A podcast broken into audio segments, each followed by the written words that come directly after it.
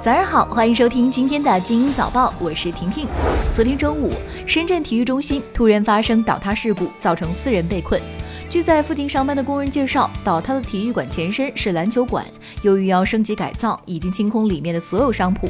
倒塌前剩下几根柱子支撑，外围基本拆除。截止到昨天下午四点五十分，被困人员全部被救出，其中三人因伤势过重死亡，一人骨折，另有四名外围施工人员送医救治。目前具体原因及相关情况仍在调查之中。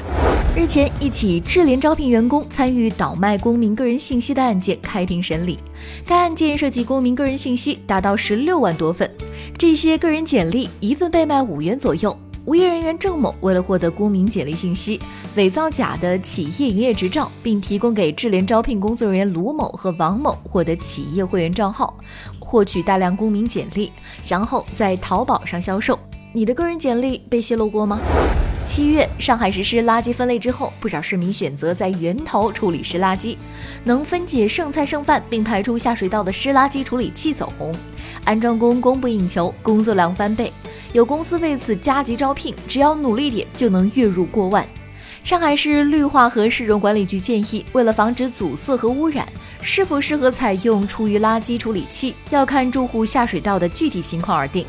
七月六号，媒体报道说，杀毒软件之父麦卡菲宣布，将作为自由党人角逐美国大选。麦卡菲现年七十四岁，有“美国杀毒软件之父”之称。他于八十年代开发了与自己同名的美国第一套商业杀毒软件“麦卡菲”。从技术行业隐退之后，他陷入涉嫌谋杀、逃税和因为嗑药驾车而被捕等丑闻，逃离美国，流亡巴哈马和古巴等地，目前居住在古巴的游艇上。伊朗原子能组织发言人八号表示，伊朗浓缩铀丰度已达到百分之四点五，这一水平足够满足向核电站提供燃料的要求。据了解，这一水平已经超过了伊核协议规定百分之三点六七的上限。发言人说，伊朗不排除下一阶段可能把浓缩铀丰度提高到百分之二十。欧洲国家立即表示严重关切，美方则放风称伊朗会遭致更多制裁。七月八号，针对媒体报道说巴菲特取消与孙雨晨的午宴消息，孙雨晨回应说，和巴菲特的午餐见面会将会在七月二十五号如期举行，请大家不要相信小道消息。据他透露，这次将会带莱特币创始人查理里共同出席巴菲特午宴，就吃这么一顿饭，都上几次热搜了。英国航空公司方面昨天表示，英国信息监管局准备对其处以一亿八千三百四十万英镑的罚款，约合人民币十五点八亿。原因是去年该航空公司出现了严重数据失窃问题，涉及大约三十八万笔用户网上支付交易，用户的姓名、住址、邮箱号、信用卡卡号及有效期、安全码遭到泄露。最后一条新闻，各位驾驶员一定要听好了，千万不要关窗在车内睡觉，可能致死。